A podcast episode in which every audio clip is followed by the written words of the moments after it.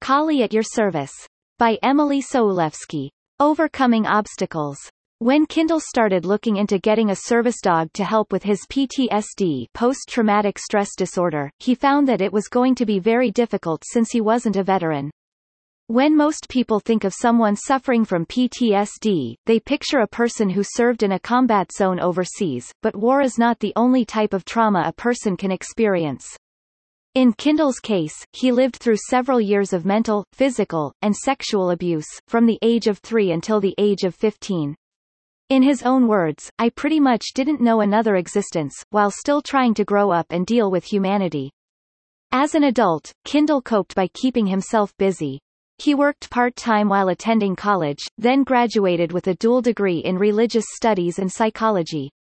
For a time, he sustained forty to sixty hour work weeks, carrying on as if his past didn't affect him, only to severely crash and wind up hospitalized, then unemployed, then dependent on a meager Social Security disability income.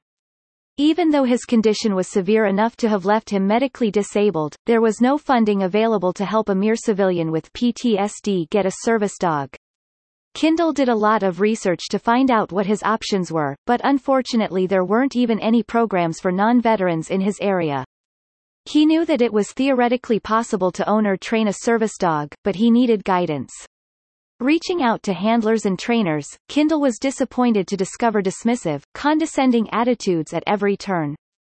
It seemed everyone was quick to tell him, sometimes quite rudely, that a person like him didn't deserve a specially selected and trained service dog with thousands of dollars worth of time and training poured into it, or that owner training as an alternative couldn't successfully be done.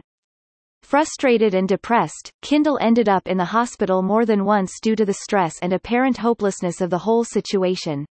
He badly needed help, but the sad reality was he had little money, and no one was going to help him for free.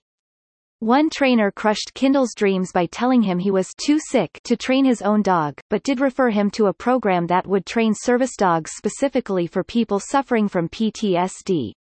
He thought this might be a breakthrough. Unfortunately, that so-called program turned out to be more of a scam, run by a couple who had few morals but plenty of lies. After that, Kindle gave up on programs and focused on locating a trainer, which began to seem like an equally futile endeavor. He said that finding an ethical, competent, and experienced trainer was almost as difficult as my experience with programs.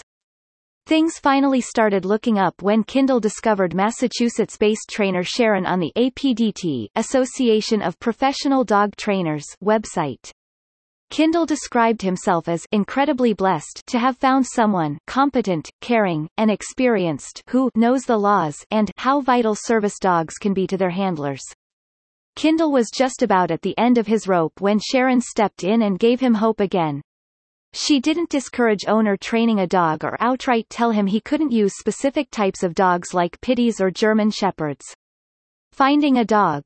Still, Sharon was honest with him that certain breeds might be harder to train than others because of their natural inclinations, or would possibly invite problems with public access due to people's prejudices. Kindle was intent on rescuing a dog. He had volunteered with rescue organizations before, and that was where his heart was. His previous dog was a German Shepherd that had wound up in a shelter in Tennessee after being severely neglected. When Kindle first rescued D J, she was malnourished and underweight, ribs and vertebrae visible from ten feet away.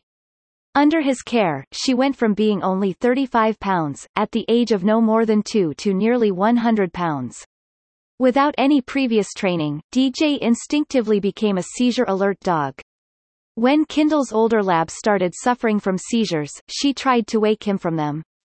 Then she transferred that skill to notifying Kindle when his partner also began having seizures, giving fifteen minute warnings prior to their onset. In a large way, D J was the inspiration behind Kindle's looking into service dogs in the first place, and she perfectly illustrated the fact that a good service dog will naturally possess certain qualities. It was these inherent tendencies that Sharon was looking for in her evaluations of puppies. Although she informed Kindle about the reality of breed inclinations, she was very fair and did not discriminate by refusing to evaluate any dog based on its breed. In Sharon's own words, the most important traits for a service dog are that they are extremely comfortable, relaxed, and happy to work in any situation. This is very rare, because most dogs have some level of caution or nerves in new situations. It is also important that the dog is not too sensitive to sounds, fearful of unexpected sounds, nor too sensitive to movement, high prey drive. There were several pups Kindle was interested in and Sharon considered, but they were not good candidates. As Kindle put it, she was honest even when her honesty left me bawling, after a puppy didn't pass the evaluation test. Kindle communicated with other handlers in service dog groups, telling them why he was interested in German Shepherds and Pit Bulls. Several of them, who already had their own service dogs, recommended collies as having many of the character traits he loved about those breeds. Not having any prior experience with either rough or smooth-coated collies, Kindle dismissed them as being too small. His handler acquaintances explained that he was probably thinking about Shetland sheepdogs or border collies, and that rough collies could actually get fairly good-sized. So Kindle began his search for rough collie breeders, and met with more disappointment. He said, several of them gave me the absolute creeps. They were more interested in money than in the dog's welfare or who was a good fit for the person. When he found Carolyn, he was relieved that she focused on breeding collies, not collies and an assortment of other breeds. She asked him a lot of questions before even sending him an application, complete with reference requests. Carolyn also gave him plenty of information in return, health tests done on her dogs, things about collies to be aware of, and even contact info for her previous clients, many of whom were repeat buyers. And she was refreshingly honest, telling him that none of her dogs had ever been service dogs, but quite a few had titles or had gone on to become therapy dogs. That has since changed, as another of her puppies has gone on to become a medical alert dog. Only after thoroughly checking Kindle's references did Carolyn tell him that she actually had two puppies, Hope and Dream, available in her current litter. This was a mini miracle in itself, since she normally had a waiting list of months to years, and these pups were only available since two families had needed to back out of getting them. To top it all off, Carolyn was not just a breeder, but also a trainer and psych professional. She had already performed temperament tests on the puppies, both the Bio-Sensor Early Stimulation Program and the Puppy Aptitude Test, so Kindle decided to leave the final decision up to Sharon and Carolyn. There was one puppy in particular that Carolyn considered an ideal choice for a service dog as, in addition to all the testing, she was playful yet calm and steady, always looking for her person, not for safety or security, but more to keep track. The women discussed the two puppies and decided that Hope would go home with Kindle. As it turned out, Hope was exactly what he needed. But, since Carolyn had such a great reputation as a breeder, her puppies usually went for two thousand dollars each. Kindle didn't have that kind of money lying around. Though Kindle said he felt horrible that it was necessary to set up a payment plan with her, Carolyn was confident that Kindle would not only be a good pet parent but a good partner for Hope. Her primary concern was for her puppies and their humans to be a good match for each other. In Kindle's estimation, Carolyn is a great lady.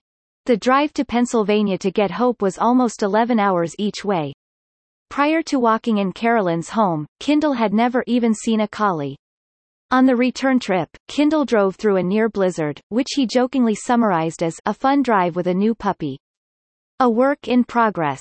Kindle chose to call the new pup Runa, because she had two rune patterns in her fur. Runa also seemed to fit her perfectly, since it is a Nordic name meaning mighty strength. She did indeed prove to be a source of strength for Kindle. Because of Kindle's past experiences, he struggles with nightmares, flashbacks, extreme anxiety spikes, and dissociation, among many other things. Runa has helped him deal with some of these things without any training, like waking him from the nightmares that haunt him or guiding him away from triggering events, as he put it. These behaviors were rewarded and refined for reliability. Other things Runa has been specifically trained for, like guarding his back when he's standing at a doorway, and interrupting overwhelming flashbacks by licking his hand. The law states that a service dog must be trained for a task, but most trainers recommend training for at least three tasks. Runa already knows four, and she's on her way to acquiring more skills. Runa is currently learning tasks like blocking, using her body to create a buffer zone around Kindle, so people don't overwhelm him by invading his personal space, pawing at his foot if she senses his anxiety rising, and lying on his feet to help ground him. This should be especially helpful when Kindle goes back to college and has to sit in classes for long periods of time. Her latest task, something Runa naturally started doing on her own, will be to notify Kindle when someone is approaching them from behind, so he won't be caught unawares and startled by an unexpected presence. The training process for a service dog and their handler is not short or easy. Both Runa and Kindle have had to go through many hours of obedience and public access classes, as well as private sessions with Sharon.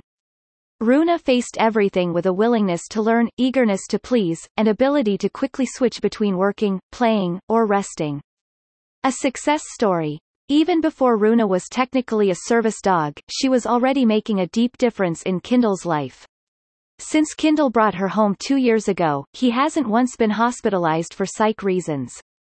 He even helps people by visiting them with his cat, which is a form of animal-assisted therapy. After Kindle crashed and before Runa entered his life, he had very little hope for his future, saying he expected to live out his days either homeless or in a hospital. Now, he has big plans. He will be moving from Massachusetts to Missouri at the end of the month and training for the clergy, a long-term dream of his, throughout the summer. He may even get a part-time job to help make ends meet. In September he will begin working toward his Masters of Divinity degree.